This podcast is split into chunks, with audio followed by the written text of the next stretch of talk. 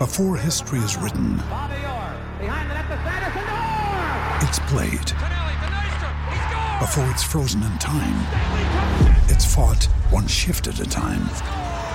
Before it's etched in silver, it's carved in ice. What happens next will last forever. The Stanley Cup Final on ABC and ESPN Plus begins Saturday.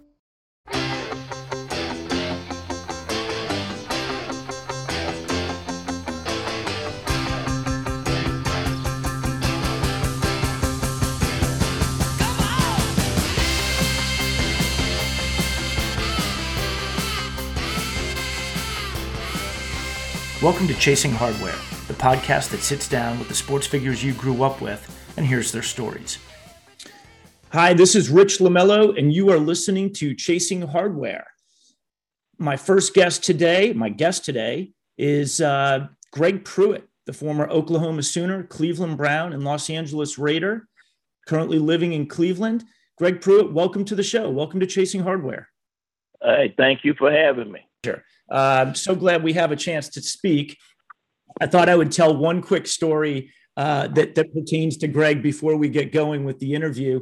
Um, I grew up in both Minneapolis and Cleveland, and growing up in Cleveland in the 70s and early 80s when Greg was uh, the star running back, uh, and, and something that we'll get into a little bit later was his tearaway jerseys.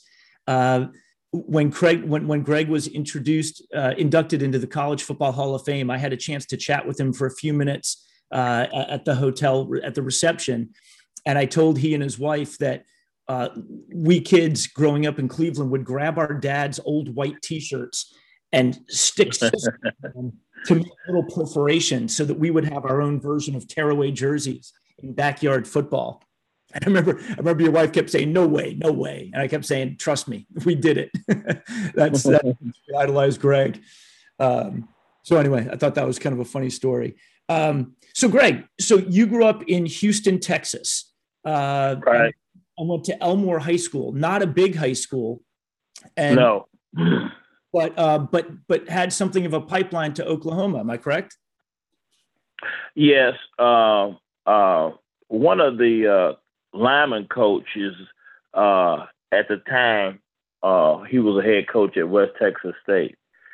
Uh, and he and my head coach became real good friends because that was a a small college, but they recruited my school. We were a small school. And Bill Michaels was his name. My head coach was uh, Wendell Mosley. Okay. So um, I was a quarterback in high school. I wasn't very big, uh, probably five eight, five nine, probably weighed 140 40 pounds, probably in my uniform. And uh, but there was a linebacker behind me by the name of Gene Settlers, uh, who everybody in the country was after. And my coach wanted me to go to college. And so at that time there were not, if if it was, not very many black quarterbacks uh, in Division One football. So uh, the first change in terms of position for me in my career was then I was switched from the quarterback to a wide receiver my senior year in high school. At the at the time, I did not like the change. I didn't. Nobody told me why. It was back during that time. Coach say jump, you say hi hi. Exactly. It, it wasn't. You didn't ask no questions. But so I didn't like it, but I did, and uh, I did not know. But Coach Mosley and Coach Michaels, who got the the lineman coaching job at Oklahoma, he had been there one year, and he had recruited from my school, so he kept coming to my high school recruiting guys at Oklahoma, even though he was not going to Oklahoma. One of the things that I had going for me was there were three guys that were ahead of me that had gone to Oklahoma and they had did well. So they knew that the guys from my school played well enough to play at Oklahoma. Those guys actually went to Oklahoma and started.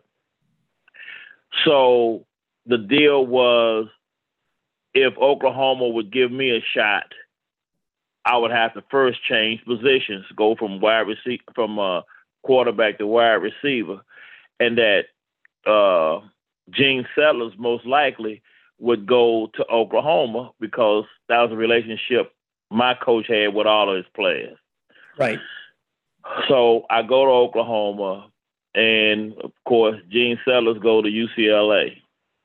Okay. And I play at Oklahoma, and at the time when I played, you could not play on on the varsity. You had to play a freshman schedule. Sure. So we played. We had a four game schedule, and other than those four games, we were basically uh, the scout team for the varsity. Sure. So, my, I, so I ended up leading the uh, the team in receptions at that position, and so my sophomore year, uh, I go up and I end up playing. I'm the starting wide receiver, and we're running the veer. So I'm not sure. I don't remember about what game it was, but somewhere in into the season, we switched from the veer to the wishbone.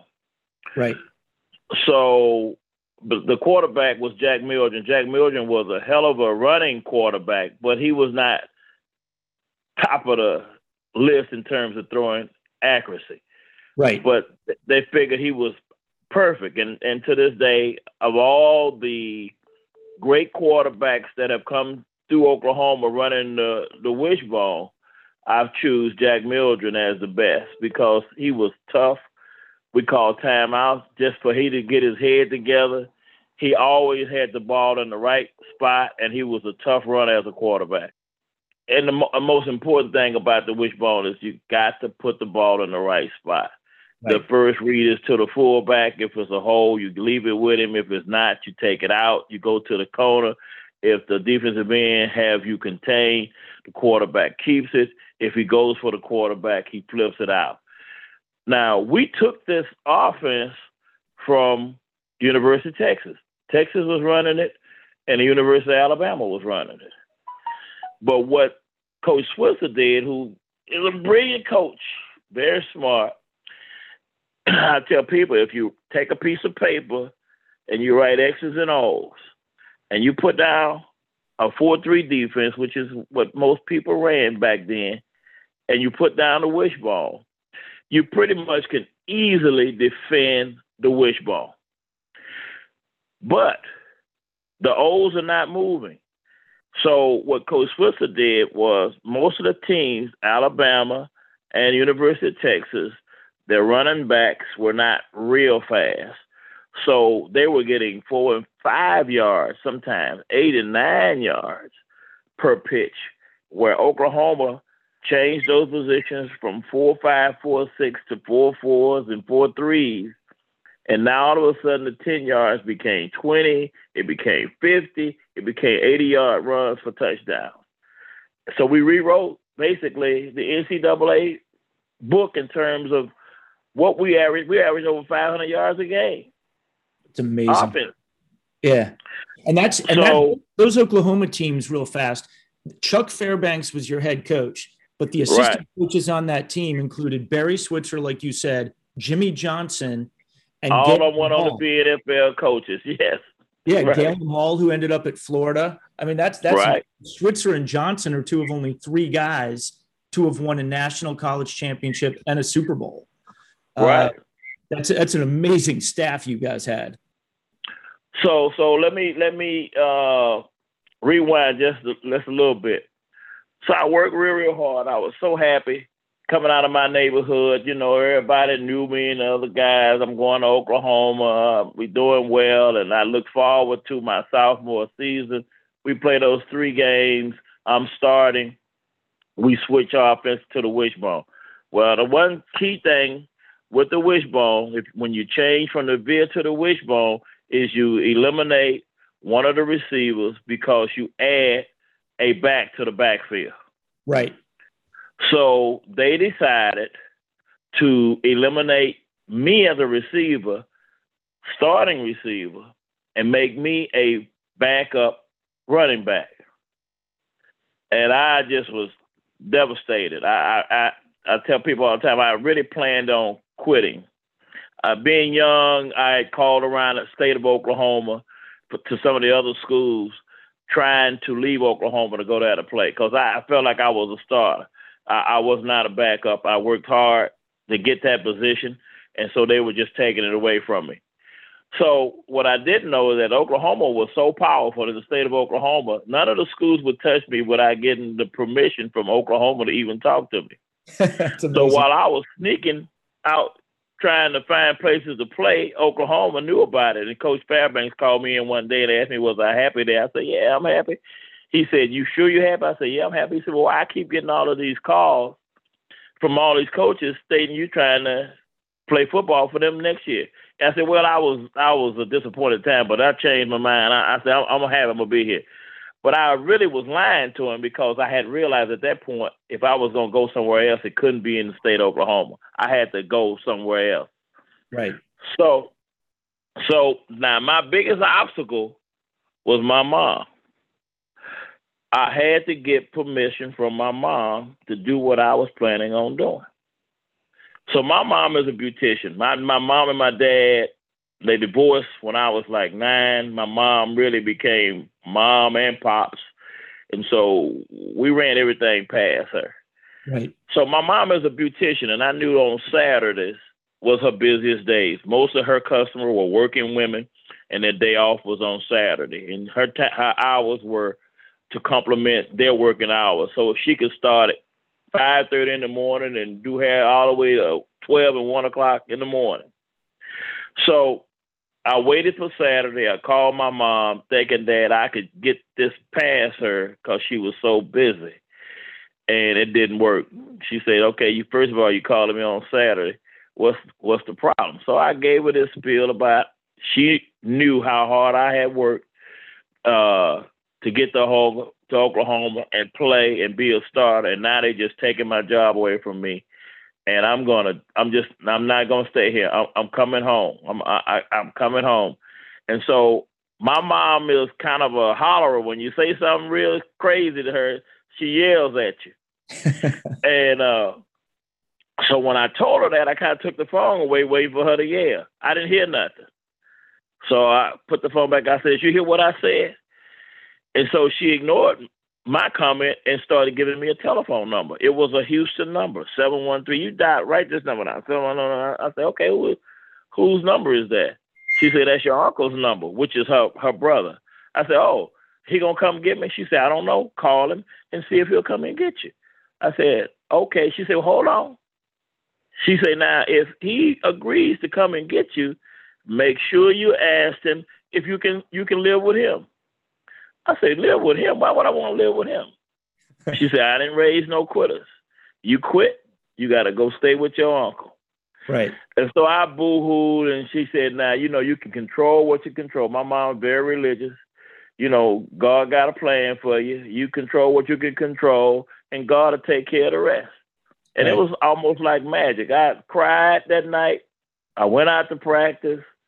I went back to trying to be a good football player.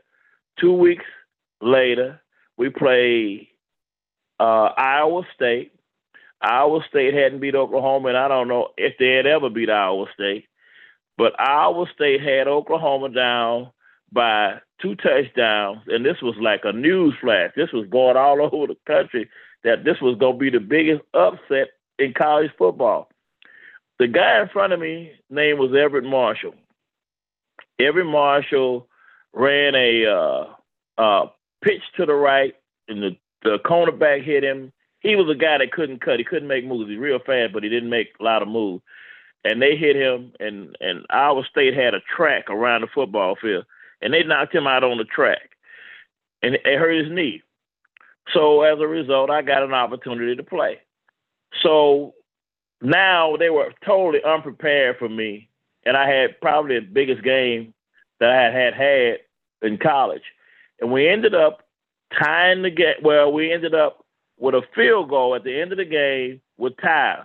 But even a tie with Iowa State would almost be as bad as a loss to Oklahoma. So Oklahoma decided to go for two, and we upset Iowa. The next week we played Missouri, and then I, my whole career changed. Uh, he was out, and I was in, and I had a great. I think we ended up going to the Bluebonnet Bowl against Alabama, and I was MVP of the Bluebonnet Bowl. So that's really how my career started at Oklahoma.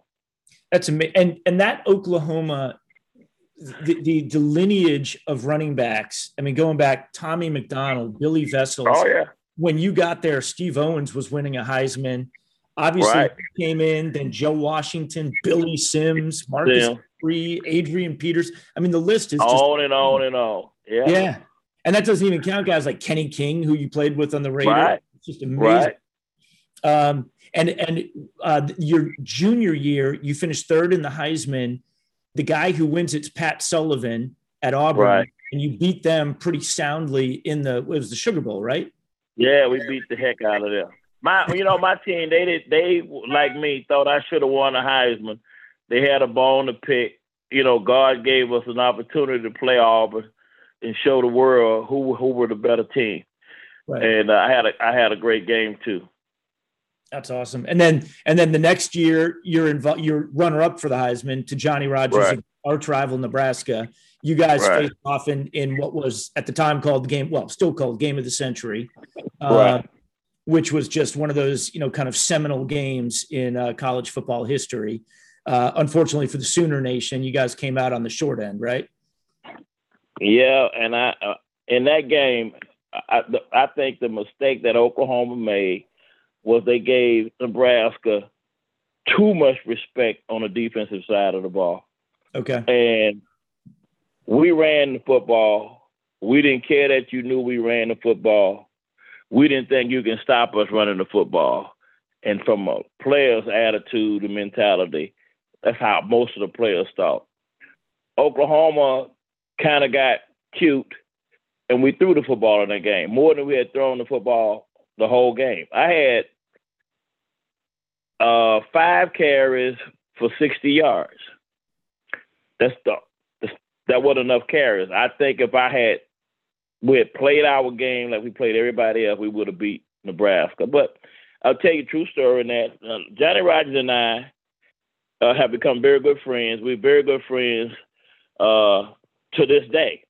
Sure. Johnny Johnny created a an award called the Jet Award, and it goes to the best high school, the best college, the best pro, uh, current pro, and retired pro in returns. Okay. And so he has a big thing in Omaha. All, people come from everywhere. They raise a lot of money, and they they give money uh, to underprivileged kids to become eh, to a culinary school to become chefs. Very successful thing. So Huh. Johnny I was talking, and he told me about the award and invited me to come out uh, to support it, and so I did. Now, when I got there, and I, I, I'm I'm I'm saying this to you, Coach, you can probably, if you Google Rich Jet Award Johnny Rodgers, there's a trophy gonna come up, and the trophy is really unique looking trophy. And when I got to Omaha, he didn't tell me anything. I saw this trophy and I said, Man, that's a nice trophy. And I walked up on it and I looked at it, and it was a guy making a move on a defender. And the defender was faked and he was kind of like on the ground. And I looked closer and the helmet says Oklahoma. It's an OU helmet. I said, oh, OU helmet. Then I look at the jersey number and it's a 30. Oh no. The trophy is me. the guy returned the ball is Johnny Rodgers. He's twice my size. Rich, you- you, you can't appreciate this until you see the. You gotta pull it up and look at it. okay. If I I, had seen that trophy before I went out there, I probably wouldn't have went. He didn't have to change that. But but that's Johnny. You have to know Johnny. But so I tell people all the time, everybody makes mistakes. The key thing is you do you learn from your mistakes. I said that was a changing uh, point in my career. During the week prior to playing Nebraska, special teams, we practiced covering the kick return, and particularly against Johnny Rodgers. Nobody go after Johnny. Keep your lanes, be disciplined, and we'll minimize his returns. Well, Right. Johnny and I talk crap to each other of the uh, during the whole whole year, and up to that game during the week, we were talking on the phone. and I'm telling them what I'm gonna do to him, and and what they might they might as well get ready for a loss. So I ain't listening to the coaches. so the first, uh, I don't know if it was the first punt, but th- that punt return was the difference in the game. That's how they beat. I think they beat us 33-31, something like that, 35-33. It wasn't it wasn't much, but Johnny returned the punt. That was a, two clips on it that they missed, but at the same time, it never should have got to that point because I went after him and I grabbed him just enough to make him miss a guy. He returned the punt for a touchdown. I tell people that that changed my life. That probably won the Heisman for him. And uh, I said, but I said what I did was take my mistake, and I went on to to pro football as a kick return and punt return. And every time somebody made the same mistake I made on Johnny, I made them pay the same way Johnny made me pay. Learn from your mistake. Nice. I learned from my mistake. And uh, and and by the way, uh, we were talking about sh- the shifty moves of a punt returner and a kick returner, in addition to right. a quarterback and a running back and a receiver. Uh, just going back to your growing up in Texas, did I read correctly? Your mom, like you said, had a beauty parlor, wanted you uh-huh. to close by. So you, when you guys played football out in the street, it was in front yeah. of a beauty parlor on a tight street. So you couldn't, right. you couldn't score unless you could make quick moves. And that's right. how you develop your game. Definitely. I mean, I, we didn't have a, a park. So we played in the street, or sometimes we found a vacant lot, which wasn't very big if they would run us off the streets. But my mom let us play well into the night till she got through because she felt safe that a bunch of kids was out in front playing playing football. Sure. Now, so I, I say this about uh, the, first time I saw a football field. My first comment was, "We mean we we we can run all the way over there, and then run all the way down there, uh, and we still in bounds." they say, "Yeah." I said, "Oh, this this is gonna be easy." That's awesome. But but you know, from from day one, when uh, playing Sandlot football, the first time I went out, it was you know, it wasn't a lot of guys. It was like maybe three guys, five guys, ten guys total, or whatever. We pick sides, and so the first time I went out, like I said, I wasn't very smart. They would pick guys on their team and it was an odd number. I was the odd guy, and so somebody wasn't gonna play. So they they they would overlook me and pick somebody else.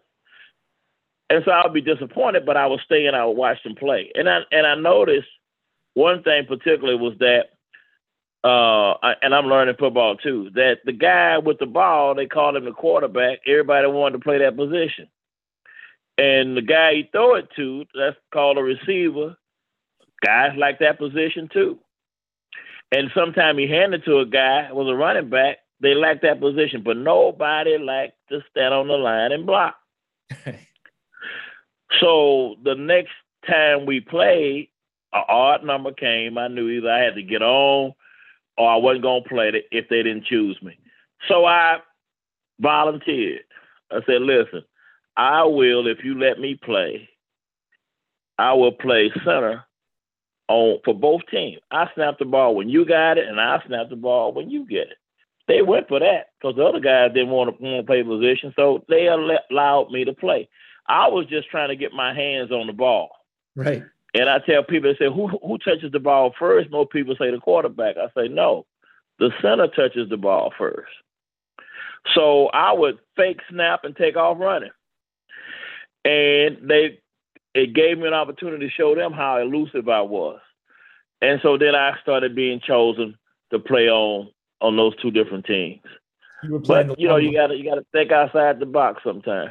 I love it. I love it. And then and speaking of that speed and that elusiveness, when you were at Oklahoma, it was uh, when when Barry Switzer was still an assistant coach. He's the one who gave you the uh, "Hello Goodbye" T-shirt. Yeah, we were playing. Uh, uh, USC. Right. USC was number one in the nation, both offense and defensively. And uh, I was it was during the week, and it was I was on my way to class, and somebody stopped me and told me Coach Switzer wanted to see me. So my first thought was, what did I do? I'm in trouble. I don't remember doing nothing. and I said, okay, all right, I'll see him when I get out of class. He said, no, no, no, he want to see you right now. So now I'm really uh, thinking I done done something. How can I not remember something so urgent that he needs to see me now? So I go to his office, and he shows me this T-shirt that has uh, "Hello, Goodbye" on it, and he said, "Greg, I wanted to. Uh, somebody made this, and I thought this really looked nice, and I I think I want you to wear this. I said, okay. So I grabbed the shirt and I got ready to walk out. He said, no, no, no, no. I want you to put it on and wear it to class. I said, okay. So I put it on. And uh, this uh, TV remote was sit- sitting on campus corner waiting on me. So they interviewed me. Switzerland set all this up. and he know I I I I I'm not shy. I will talk and he told me about the upcoming game and tell me about the shirt and I, yeah, well, you know, hello, goodbye. It's kind of self-explanatory. When I got to practice that evening, Coach Switzer called everybody up and told everybody what he had did. Showed them the T-shirt he gave me, and then he told me it better be hello, goodbye, cause it's three hours early. No, it's two hours earlier in in uh, California, and I'm sure by now they real pissed at you, Greg. so, so he set me up. So anyway, we we we upset them, and I have a big game. I think I rushed for 214 yards, and that kind of put me on the map. So Coach Switzer knew what he was doing. He was pushing. he knew what he was doing. Yeah, pretty funny. And then from Oklahoma, you get drafted by the Cleveland Browns. Now, ironic, right your your head coach at Oklahoma, Chuck Fairbanks, has now gone to the Patriots. Doesn't pick yeah, you, but the right. Browns do pick you. Right. Well, I tell you, I was a journalism major, so I had access to what was going on over the wire, and uh, I knew the season, the career that I had had at Oklahoma. I was a first round pick. I just knew this, so I was I had already set up a, a location for a, a party to to to celebrate once it was official. And the first round came and it went, and my name hadn't been called. And now, so I panicked, and I had just started playing golf, and Coach Fairbanks was the one that introduced me to golf. Let me let me back up just a little bit. My junior year uh, my popularity in football and golf started to become very popular, and people were using golf for charitable events. Mm-hmm. And I would get letters to participate in these uh, events, but I didn't play golf. I, not only did I not play golf, I didn't know how you played golf. I didn't know where you played golf. I didn't know what you played golf with. Right. So I ignored the letters. Well, Coach Fairbanks was a scratch golfer. Hmm. And so they went to him to see if they, he could get me to come. And he was always a stickler on, hey, if you don't play, fine, it ain't the end of the world. But if people take the time to write to you to get your help for something that's charitable, you can at least respond. If you don't play golf, maybe it's something else you can do. So I, I, I was gonna get that les- lesson, that lecture from him. So I went to uh, Dave Robertson was a quarterback at Oklahoma. I knew he played golf. I went and explained to him that coach was coming to talk to me and what had happened. And he told me, he said, I don't have time to explain it to you, Greg. He had a midterm. He said, but if coach coming in, he look like he's upset and he starts screaming at you, you tell him you play left-handed. I say, what does that mean? He say, tell him you play golf left-handed and don't say nothing else but that. So coach came to my door, knocked on my door. I opened the door, and he got on me about this, and I just said, I right in the middle, I cut him off. I play left-handed, and he kind of like stopped. And if he had asked me to explain, I couldn't even explain. That's how much I knew about golf. and he kind of turned around, kind of mumbling to himself. He played golf. I thought he was right in, and he walked out. So I said, man, I don't know what kind of answer that was, but it was a great answer. so I'm thinking I'm in the clear. The next day I opened my uh, dorm door and left-handed set of clubs was sitting there. and a and a note with directions to this golf tournament and big bold writing, don't be late. So I went and played. I probably shot about 300 that day. I could never get the ball off the ground, but I'm competitive. It beat me up so bad, I was determined. I, I, I couldn't stop there. And so I tell people, I say, I'm still playing golf to this day. I went from hating it to love it. I got to play golf. So somebody called me, I had forgot with this interview, but I forgot yesterday to go play golf today. So I'll play golf tomorrow. But uh, it's, it's, a great game. Are you a lefty uh, or a righty? I'm I, no, I'm I'm I'm, I'm right-handed, but I okay. play golf left-handed. Because so for a long time, I played left-handed and putted right-handed. That's amazing. All from that initial incident. That is really cool. right. Yeah. That's funny. So then, so then you get drafted to the Browns. Right.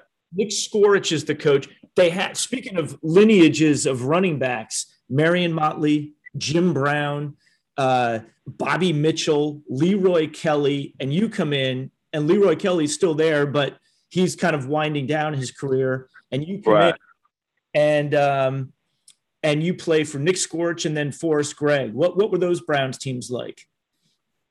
Well, let me let me go back to being drafted. I I said I knew I was going to be a first round pick in my mind, yeah. especially uh, especially Coach Fairbanks was now going to become a head coach in the National Football League with three first round draft picks, and at a team that it was it was rumored that they were looking for a running back. So I just knew I was I was going to New England. Sure. And so when the draft came and went, uh, uh, the first round came and went, I wasn't drafted. So again, I went. I found out one important thing about golf is that it's played on a place, and on the back nine, it's pretty much isolated. It's a great place to hide. Right.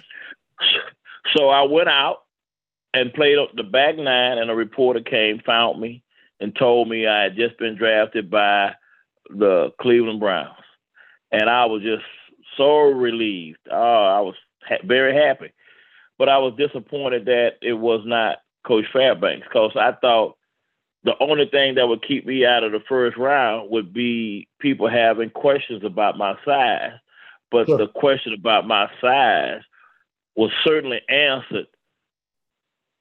Uh, answered to Coach Fairbanks. He saw me for four years. He right. knew if I was big enough to play.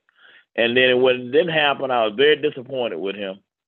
And uh, so the Browns, after the draft, invite the draftees up for a press day in Cleveland. And back during that time, it was you could only get to Oklahoma through St. Louis on TWA. Sure. And so I came up, and they they gave me. I think I weighed a hundred uh, and seventy seven pounds, uh, a little under five ten, five nine, or whatever but I would never tell you uh, I was five nine. I'm five ten. I put a weight. They made us strip down, put a towel around us. I put a towel around my, myself with a five pound weight tied with a with a shoelace, and I weighed 177 pounds. so, so again, it's it's starting all over. I was not. I found later I was not the uh, coach the Nick Skorich's choice as a, a, draft pick. I was uh, Art Modell's pick. He had followed me in college, and he he stepped in and told them to draft me at that position. Hmm. So I was I was the third pick for the Browns. They had two first round picks. One was Steve Holland, and one was Pete Adams. Okay. And so those guys did okay, but they kind of fizzled. And uh, I, the best thing happened to me was was Leroy Kelly. I, I, I was I was I, I, did not lack any confidence in myself. I, it wasn't nothing I didn't think I couldn't do. And it's play football. When I met Leroy Kelly, this is the great Leroy Kelly. This is, and at the time, I, I didn't know he was going in the Hall of Fame. This just tells you how good he was and how I just looked right past that. When I saw him, the first thing I was doing was sizing up how much taller he was of me. And you know, he, he's five eleven, uh, maybe maybe six feet, but I doubt it. And he wasn't faster than me. So in my mind, I said, "Hey, yeah, I, I gave him three weeks. I have his job." So we go to we go to we go to uh, camp and we play our first preseason game. And man, I'm I'm so excited about playing, but now I'm nervous, and now I put off this, you know, my my my talking about myself, all this confidence is they just know I'm gonna be great, but now I'm having some doubts. I'm not. I'm gonna be good, but this game is coming too soon. Uh, I ain't ready. Right. We play the Los Angeles Ray, the Los Angeles Rams and I'm on. I'm the special team captain, and uh, we go out, flip the coin. We win the we win the toss, and I remember, oh man, we won the toss. I ain't ready. I wish we had lost the toss. So I go to the sideline, and uh, the special team coach comes up, and uh, I'm I'm hoping that he calls left return because if he do left return, then the other guy is going to get the ball and he says, right return. Oh God. I, I said, I ain't ready, I ain't ready, I ain't ready. So I end up going to my side. They kick the ball, hoping to kick the ball to him. They kick it to me. When I get the ball, I go left, and man, I look down the middle. It looked like it was a hole big enough for three trains to go through. And I stepped in, and a guy hit me, hit me so hard you could hear the crowd say, ooh, like that. so, so, so when I get up, the thing that really freaked me out was when I got up, he he put his hand down and and helped me and say, "Welcome to the NFL, rookie." so, I go to the sideline. Wonder, that's how it's gonna be. But uh, things settled down, and I stopped being so much on myself and start paying attention and I learned quite a bit from Leroy. Uh, uh, we we in practice or in games in preseason they put a rookie with a veteran, and Leroy was so smooth he glided, and he made it look easier than it was. But then he had a lot of little things from as, as a result of his experience on keys to look at, little things that you would I would never learn uh, in my first year. Maybe during the course of my career. But uh, example would be when uh, most defenses were four threes, and so that that meant you had a middle linebacker that stood off the ball over the center, and both of your uh, guards were covered with uh, defensive linemen. And one of the pet peeves for Cleveland was 22 trap. And when you run 22 trap, you let uh, a 21 or 22, you let the tackle come up and the the the uh, opposite guard traps him, and the back runs right behind him, uh, 22 or 21 trap. But what I didn't know, and this has come from experience with uh, Leroy, we played uh, Kansas City. Uh, the Kansas City Chiefs was the first time, and I'm trying to I'm trying to remember. He's a Hall of Famer from Kansas City. Played in the middle. I should never. Hi. Willie Lanier. Willie Lanier. I should know. I used to have nightmares about Willie Lanier. I don't know how I can't remember his name. but we played the Kansas City Chiefs. Leroy is nursing an ankle injury, but he starts. And so I had been fussing with Nick Skorich about playing me because he kept saying I wasn't big enough to play, wasn't big enough to play. And the problem I had with Nick, Nick was about five five. So I'm five ten, but he looking up at me and I just, how you look up at me and tell me I'm not big enough? and so we play Kansas City. Leroy gets hurt, and I go in the game. And I remember them talking about, Willie, you can't do this. You can't do that. Willie Lanier, Willie Lanier, Willie Lanier. So I get in the huddle, and they call 22 trap. That's where Willie Lanier is standing. I want to run away from Willie Lanier. I don't want to run at him. what are you doing? well, I started trying to in my mind trying to I'm trying to go over everything they said in the in the in the in the meetings about Willie Lanier. So this bright idea, my light goes off. I'm running 22 trap. Willie Lanier is sitting there, and they say one of the things that Willie Lanier do well is he will read any key that you give him. So my mind say, why don't I give him a fake key? So I'm in a three point stand, and I peep up at Willie Lanier, and he's looking at me. I start to lean to my left to make him think I'm going left when I'm really going right, and then I peep up at him again, and he shakes his head. No, that won't work. so they give me the ball, and I get he tackles me for like a three yard loss. He hits me in the backfield. So I get up and we punt the ball, and I go to the sideline, and Leroy comes over and tells me, he say, "Rookie, you don't pay attention."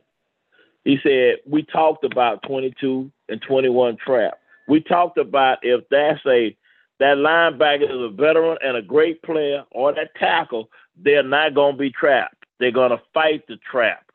And when they fight the trap, the whole moves from 22 to 21. It's called back door. So they called the player again. He said, Trust me, he's to do the same thing. He's to create a hole. I went, I don't know, 65 yards for a touchdown on the, on the very next time I ran that play and it was all about knowledge, just finding the, the soft spots. I, I saw I saw that uh, Leroy Kelly told you you were complaining that you couldn't see around one of your guards, and he said, "Oh you- yeah, yeah, right, right." He said, "If you can't if if you can't see them, they can't see you." Yeah. so position yourself for them to put themselves out of position. Yeah, that's just a veteran, you know, veteran piece. Yeah, it, it's it's so simple. It's, it it hurts. so, then, so then, so then you become the guy, and you have a number right. of yard years in a row, um, and the team is doing fine but not great. And in comes mm-hmm. Sam Rutigliano, who seems right. to appreciate everything you can do, running it, catching right. it, throwing it uh, a lot of people don't know you threw six touchdowns in your career. Um, I was actually a quarterback in high school, and I was the reserve quarterback uh, for the uh, in Oklahoma. But in case they went through, you know, I practiced that position in case we they would ever need me. But they Jack Mildren was too tough. they never needed me. Yeah. so Rutigliano comes in and now the team's got Sipe at quarterback, you're at running back. Uh, they they start to bring in guys like Lyle Alzado, Joe DeLong. Right. You know, it's partly built through the draft, partly built through trades. Tell me about that kind of transition and all of a sudden those years leading up to the cardiac kids. Well, like I say, if it would have been reversed, if I had gotten Rutigliano a couple of years uh, sooner, uh, maybe my, my, career would be different. Uh, but he did. He was the first guy. You know, Forrest Gregg gave me the first start at running back. You know, he called me during all season. He say, you know, I hear you. It's the the problems you've had and trying to convince people that you're big enough to play. He said, well, come in my camp in shape because I'm gonna I'm gonna find out if you're big enough to play. But I don't think Forrest uh, went beyond running the ball. You know, Green Bay, student body right, student body left, and that's basically what he did offensively, and uh, pass complemented the running game. But right. so he didn't throw the ball to me. He didn't realize that I could catch the ball as well as I could catch the ball. Rutigliano, on the other hand, did. Unfortunately for me, I got hurt uh, with Rutigliano, and then I was one of those guys that need a lot of carries to get a lot of things done. So they went into this to try in an effort to keep me healthy. They started uh, substituting guys and they started throwing the ball to me versus giving the ball to me out of the backfield, which hurt my stats as a rusher. Sure. And uh, and but I know from a team from a team standpoint, it wasn't something to hold me back, but it was just it common sense just because they throw you the ball don't mean they don't hit you just as hard. so I didn't understand me not getting the carries I needed. And sometimes as a as a running back, you can feel the pulse of a defense. You know the intensity, the impact of tackles, and as you wear them down, that changes, and you can feel it's time now to pour it on and get the yards that sure. you you set up for yourself. But I, I never got, was put in that position because I never got a lot of carries in a game. But for me, I did get what I got uh, on the carries that I had. But you know, uh, you can complain. A lot of people will, but you know, I got a chance to play nine years. If I, would I like for some things to change? Uh, yeah, I would. I would have liked for some things to change. You know, I didn't come in as a first round pick as a running back starting from day one. I had to wait my turn. Then I I, I, I get hurt, and they they decide to go in a different direction with Brian Sipe, and I end up going to uh, the Raiders. And when I go to the Raiders, uh, of course, there's a rookie there named Marcus Allen, right? And and I say, well, Marcus, I taught him everything I knew. I, I did for Marcus what Leroy did for me, although he didn't need a whole lot. He was a great runner but there were some things that he he needed to know that helped him as a runner. So it's a team thing. But I I didn't get a lot of carries. When you look at my carries in the first three years and the last three years, it's not very many, and that hurt me from a rushing standpoint, a right. statistic. Yeah, it's like it's like it's almost like your career was like different pockets at certain times. Right. Thousand yard rusher, then you were the guy who caught all the balls out of the backfield with right. the Raiders, you were a Pro Bowl player at the end of your career as a kick returner. Right. As a kick returner. So I really think one of the things I regret is that I didn't at least do either kickoff returns or punt returns even after I started. You I would have liked to. I would have liked to have kept returning punts and kickoffs. Sure. You mean in your Cleveland days? In my Cleveland days. Yeah. Um, that's fantastic. And, and, so that Raiders team, you're on the 1983 Super Bowl champ Raiders, which right. Amazing. Uh, like a, a, what a what a, an amazing group of players. You have Jim Plunkett, who who would have been your teammate if you had been drafted by Chuck Fairbanks with the Patriots. Exactly right, right. Um, so he comes, he comes, uh, he gets. Um, he gets thrown into the starting position when Pastorini breaks his leg. And I think a lot of people didn't even know Jim Plunkett was in Oakland. And all of a sudden, he goes on and wins two Super Bowls in the span of four years. Um, and obviously, young Marcus Allen is there. Lyle Alzado is there. A young Howie Long is there. Tell me about some of the personalities on that team. Lyle Alzado, myself, and Don Good were traded to the Raiders. Right. And so uh, the first day we reported to the Raiders, the Raiders have a ceremony because they always brought veterans in from other teams. So they introduced some of the other guys from the other teams, and then when they got to us, the Raiders stood up and gave us a standing ovation. And so Lyle is standing next to me, and he leans back and whispers in my ear, he say, "Pooh, you think they think we can still play?" so, so, so, somebody heard him and said, "No, nah, because of you guys, we got these." They start pointing at their Super Bowl rings. It was it was the Browns, Red Right '88, that the Raiders went on to win a Super Bowl. They were the first wild card team to do that. In 1980, so a kids team, yeah, tough one. So anyway, so but Lyle was a character. I'm telling Lyle was not the bad, mean, tough guy that he portrayed. He was really a, a good guy. But that was a character when he played. I, I remember playing the New York Jets. You may remember the game where Lyle threw the helmet at the offensive lineman and got thrown out of the game. Yep, I do. Okay. Now Lyle gets thrown out of the game, and he comes over to the bench and he's sitting on the bench, now we're playing at home in the Coliseum, and they have a uh, uh, they had a golf cart with a flatbed on it with a tripod, and guys, that's how they film. They they so you you knew when you was about to be on TV, right? So this cart is coming. Guys is running with it, and Lyle looks up and he sees them. And the closer they get, the more violent Lyle gets. He started throwing Gatorade. He started kicking his helmet. He kicked the bench over. And then they do their little film and they go on and then he sits down.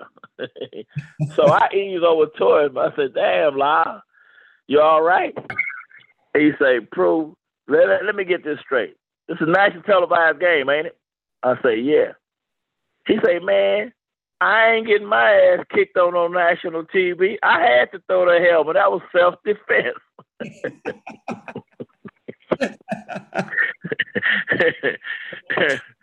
so, so, so anyway, they th- they throw Lyle out and they find him. So the next day, all the old guys uh, show up for practice early because we all in the whirlpool. We trying to get ready for next Sunday's game and I'm reading the paper. I'm in the whirlpool, and I'm reading the paper about the incident that just happened the, the day before. Yep. And in the interview, they're interviewing Lyle, and the guy asked if the fine was justified, and did he think that it would uh, deter him from doing something like that again? And Lyle says, "No, I wasn't wrong." And he said, "I can't wait." Uh, to the next game. He said, "Cause we ended up we're gonna play the and the reason they was interviewing we we ended up playing the Jets the next week in the playoffs. So this is a game where we're gonna end up playing again, playing the same guys again. So Lyle said he couldn't wait for the game. He wished the game was today. He said he he can have his mama play for him. He can have his daddy play for him. I'm getting him back. And I'm saying, dang, Lyle is, is upset so you have to imagine this. I'm in the whirlpool reading this paper. I just read what I just told you, and then I look up, and Lyle is standing in the in the trainer's door. He can't hardly move. He's so sore. And I say, Lyle, I'm just reading. You said you wish the game was tomorrow. You can't wait till tomorrow. I say, man, you are you sure about that? He said, well, Prue, I was feeling a whole lot better than I'm feeling now when I made that statement. But that's the kind of guy I was. That's amazing. T- tell me about so that 80 so that was 82 that that jet playoff game and then mm-hmm. 83 you guys just have a, a great run through the playoffs and you destroy the redskins in the super bowl tell me about that feeling you've been playing football your whole life you know you're towards the end of your career i think you had one more year after that and there you are winning a super bowl uh, against the Redskins. Tell me what that feeling was like. Well, you know, I think we went to the Super Bowl as underdogs to the Redskins because we lost to the Redskins in the regular season. In a great game, right? In a great game. I mean, we went.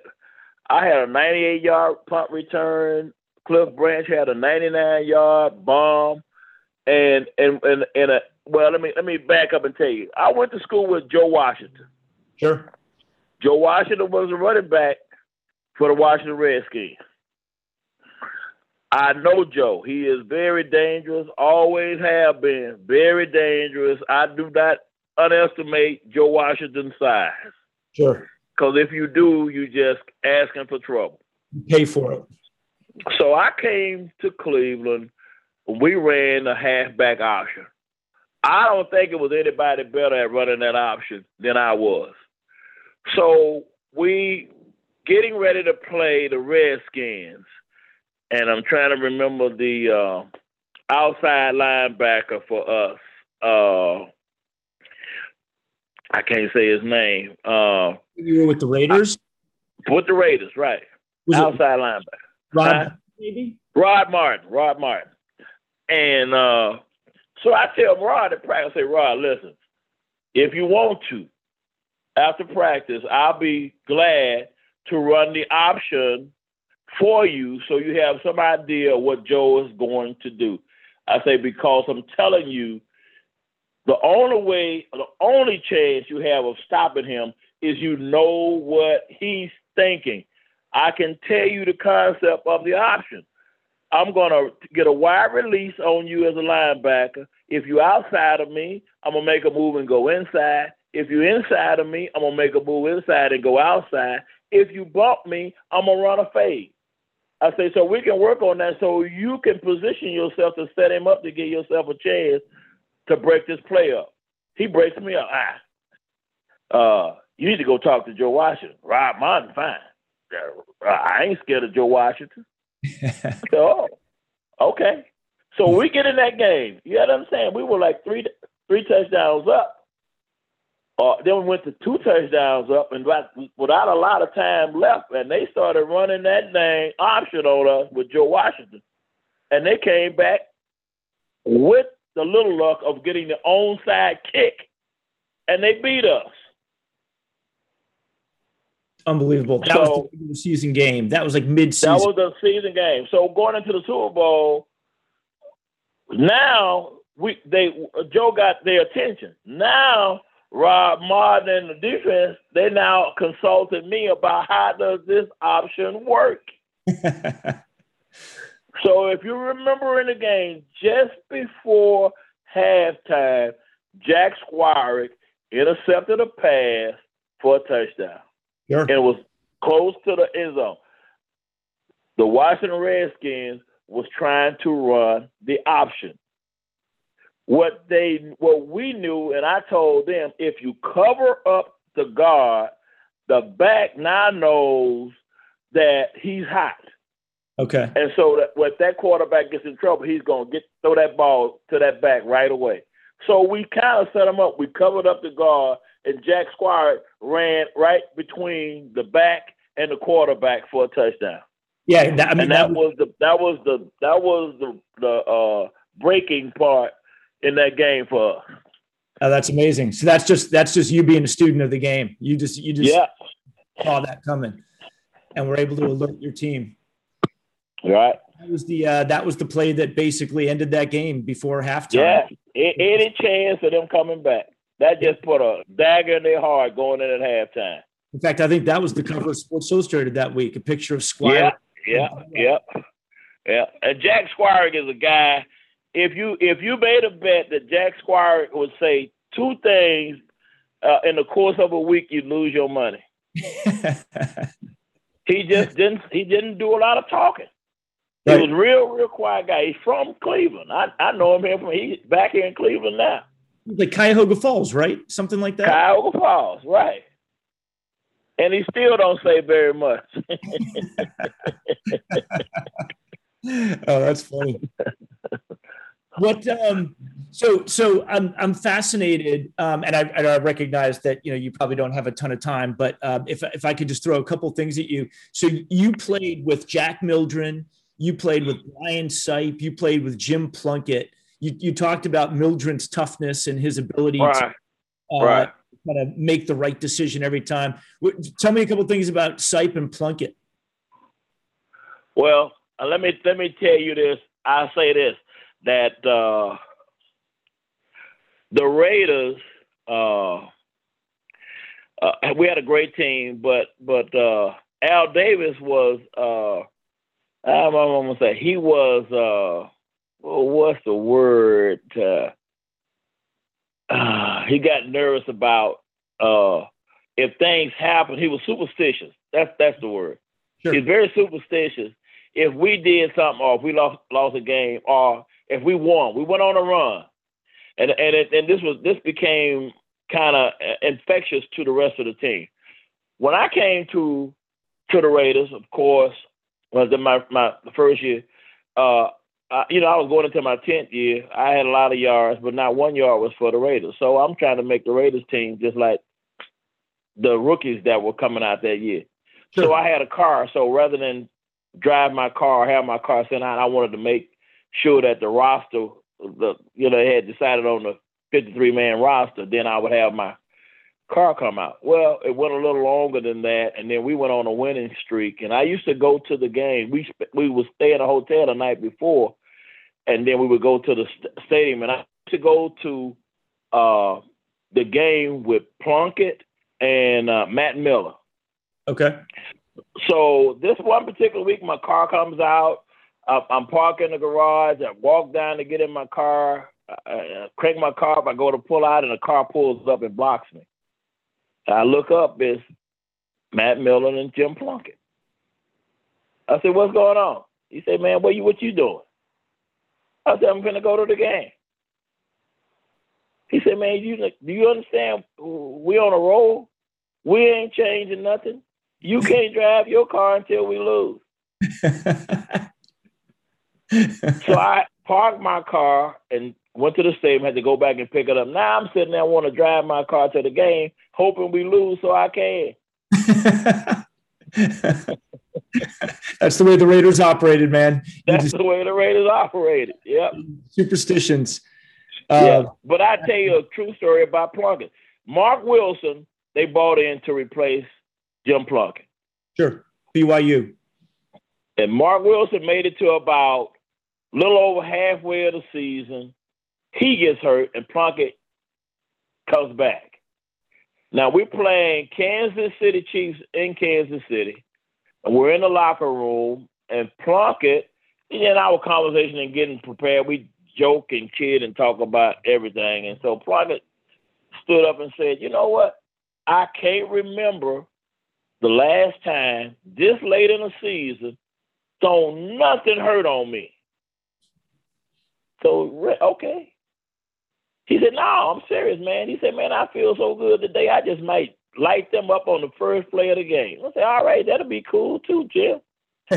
so we go through our procedure, go out for pregame, come back, do our little rah rah rah, go out.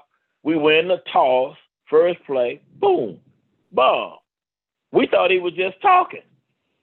and it ended up beating Kansas City. But it's little stuff like that that uh, in conversations that you get to know know people, and sometimes you got to pay attention because they ain't just talking; they they serious.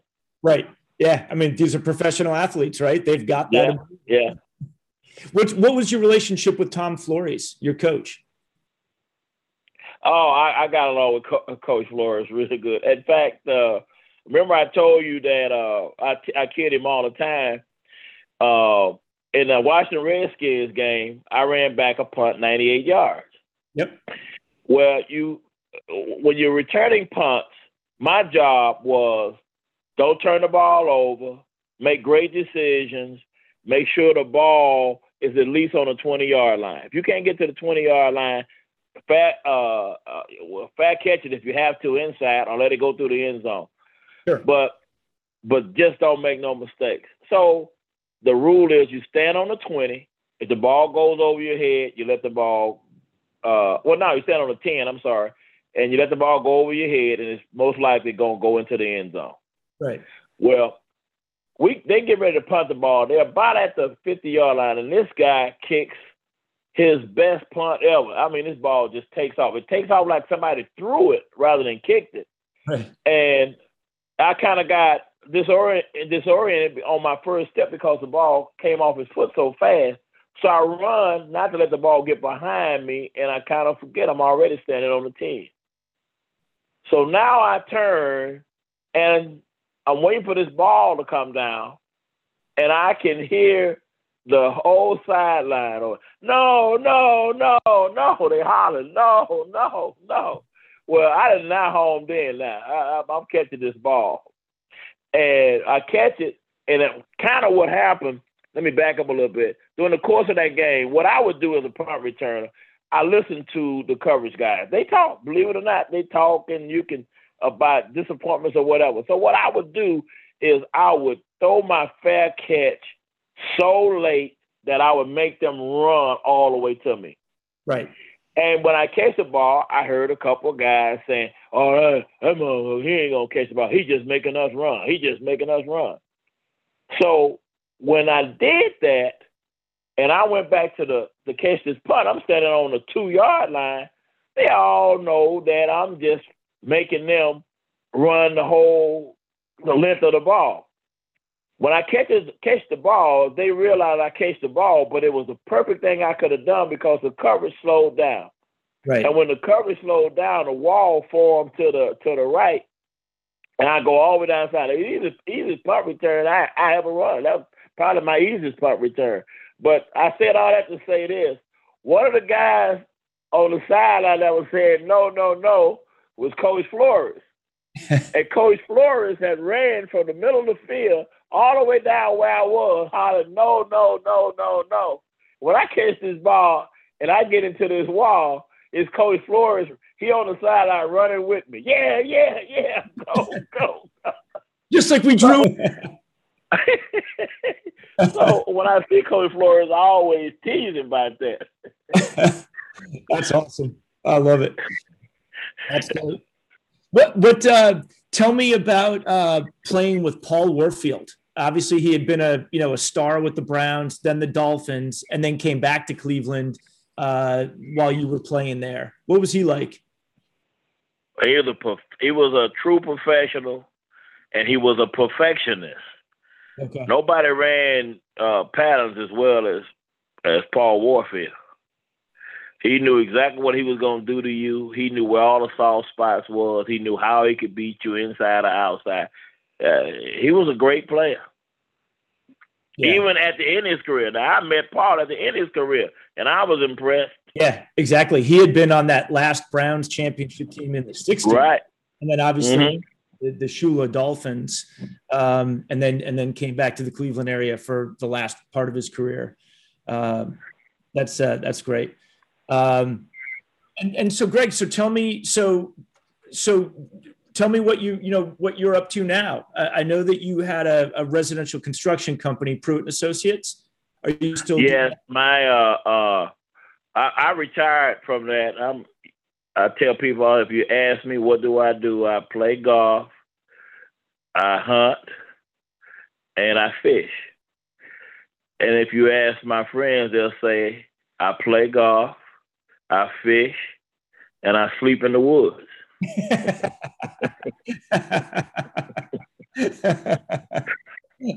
There's nothing wrong with that.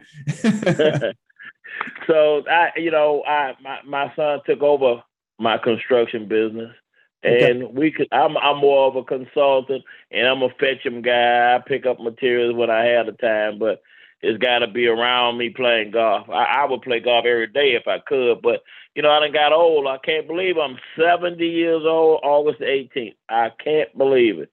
That's amazing. But I'm blessed. I'm still able to do the things I used to do. Probably not as good, but uh, I, I, I'm blessed to be as healthy as I am. Yeah. Well, you said you sound great, and uh, I, I love you know sitting back here and listening to the stories. Uh, that's that's exactly why I wanted to, you know, kind of create this podcast was just so right. hear stories just like this. I mean, you know, from the guys who they love watching.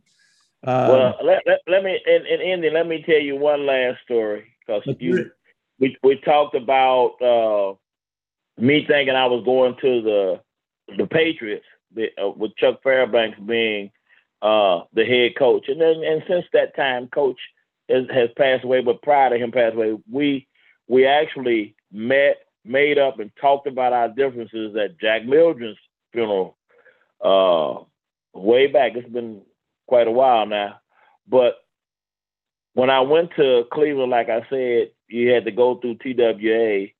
And so on my way back uh, in St. Louis, I get on a plane. It's like almost midnight, last flight leaving out. And it's only maybe eight or nine people on the plane. And I get in and I go to coach and I sit down and the uh, stewardess comes and tells me the gentleman up in uh, uh, first class would like to buy you a drink. And I said, oh, yeah. She said, yeah. So I said, okay. So she brought me the drink. When she brought me the drink, I looked up to tell the person that bought me the drink, thanks. And when I did, it was Coach Fairbanks. Huh. And and I told her, nope, I don't want the drink. I gave it back to her. So I had this thing with Coach Fairbanks. He was my motivation. And we played the uh, New England Patriots three times. And three times he he never beat me as a pro. and two of the times uh, I was a key factor in beating him. And uh, one particular year, this is just you talking about yeah, you couldn't you couldn't make this up. Uh, we played New England. We didn't have a real uh, a very good season, but we went to New England late in the year, uh, late enough that if they beat us, which they were highly, uh, we were big underdogs. They want to go. They were going to clinch their division, home field advantage, and everybody thought they were going to beat us. So uh, when we get ready to play the New England Patriots, I'm a punt return. I'm leading the league in punt return. So uh, Al Tabor is a special teams coach. He tells me during practice, he said, Greg, they're not gonna punt the ball to you. You know, uh, he knows you and he knows not better than punting the ball to you. So I'm gonna go home, look at film, and see if there's some kind of way we can get you the ball. Uh, so we go to New England and we win the kickoff. We win the toss, so we're gonna we elect to receive the ball. So we had already studied in in film that they had a soccer kicker. He really was a was a he wasn't a, an American. He was a, a guy from Europe who that kicked the ball like soccer kicker, but he was a great kicker. So we decided to go. Our game plan was we would stand single file on kick return. You got one guy on one on one side and one guy on the other side. But we decided to stand single file and then pay attention to the kicker. If he put it on a hash on a certain hash mark, we knew which side he was going to kick the ball to. Now I normally stood on the right side, and so he put the ball down to kick the ball to the left side. Now I'm standing single file. So when he puts his hand up and they blow the whistle, I run to the other side that's opposite of where I normally stand. Sure. Now, what happens is unusual, but if you understand it, he from from Europe. He didn't kick the ball. He stopped. he stopped, and they blew the whistle, and he goes. He calls timeout, and he goes. He goes to the sideline. He's walking to the sideline, and Coach Fairbanks is meeting him. And you can see he's upset about it. his hands, body language, and all of this. Uh, so he comes back out and he line drives the ball to me, and I go 88 yards for a touchdown. They never recovered from that. Now, losing that game, they went from clinching the playoffs, home field advantage, to not getting in the playoffs at all. Everything that had to happen in order for them to uh, not to make it happened. Perfect payback. Perfect payback. Then we played them. We played New England on Monday Night Football. I was MVP of the game. And I tell this story. You remember ABC Superstars? Yeah, of course. Okay, so I'm I'm watching TV and I see ABC Superstars and I see guys that I play against and I know participating in this. And so I called my agent and asked, what, what's, what's up with this this sports thing coming on ABC and all these football players. And can you find out how I can get on that? I said, I can beat them guys and some of that stuff. So he calls me back and he tells me that I had to speak to a lady. Her name was Susie Friendly. And I, I remember her name because she was anything but friendly. and so she told me write a letter stating that I wanted to participate in Superstar. She would take it before the committee and they would make a decision and get back to me.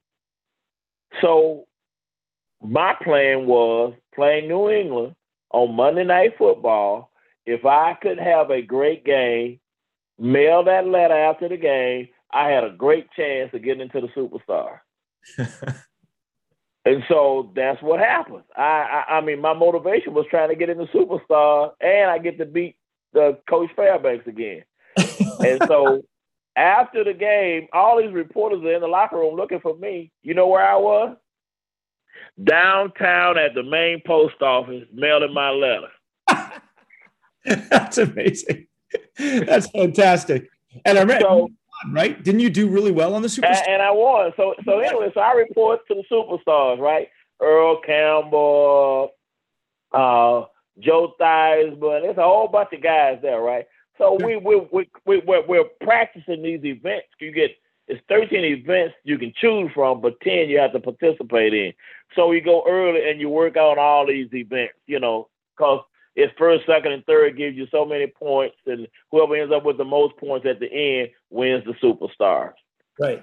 So I'm I'm I'm there. I'm working out, and uh, Earl Campbell is there, and so in conversation, working. Out, I said, "Now, Earl, I said, how I said, uh, when did you know you was coming to the superstar? And he told me. I said, then I made the mistake. I said, well, when when did you write your letter? He said, a letter. I said, yeah, a letter. And he mumbled something. So when all the guys got together, they started making say, hey man, y'all ain't gonna believe this, but they didn't invite Pruitt. Pruitt asked to be invited. and so so they they they messed with me the whole week. So at the end, I win the superstars and uh, I'm trying to think. Uh, he's on Monday Night Football. Former player. What's his name? He he was over the superstar. Frank Gifford. Frank Gifford. Frank Gifford asked me. He said, "Greg, if you had to put your finger on one thing as the reason you won the superstars, what would it be?" And I looked at all them guys and I said, probably writing that letter. but like but that's like such a perfect like way to like summarize your career right? Like yes yeah to yeah. do extra thing but once given the chance you win it. Right well like like i, I tell kids all the time you don't know how good you are till you go find out. Right. You know i won the weightlifting in the superstar. The reason I even got into weightlifting was a strategy. I looked at the guys that were in, and I wasn't trying to win or get second, but I maybe I could get a point. Maybe that third guy I can outlift, and right. so I end up winning the weightlifting. I didn't know that. I tell people I won, I won a hundred yard dash in my high school. We were great in, as a as a high school track team, and so great that I couldn't even get a position as a sprinter. I, I ran 120 high hurdles in high school. I never time. The first time I ever got time in a hundred yard dash was in the 1979 Superstar. I ran nine seven. That's the first time I know I could run nine seven. Man, that's amazing. Guy plays at Oklahoma in the NFL, wins a Super Bowl, but isn't on the high, isn't running the hundred for his high school track team, and then wins it. That's fantastic. Yeah. Awesome. Greg Pruitt, thank you so much for coming on Chasing Hardware. Thank you. It's been my pleasure to have you on. And thank you for listening to Chasing Hardware with today's guest, Browns and Raiders legend Greg Pruitt. I've been your host, Rich Lumello. The Michael Stanley Band brought us in, and the suburbs with Life is Like are going to take us out. Look forward to speaking next time. It feels like life. Come on. Life is like. Life is like life is like what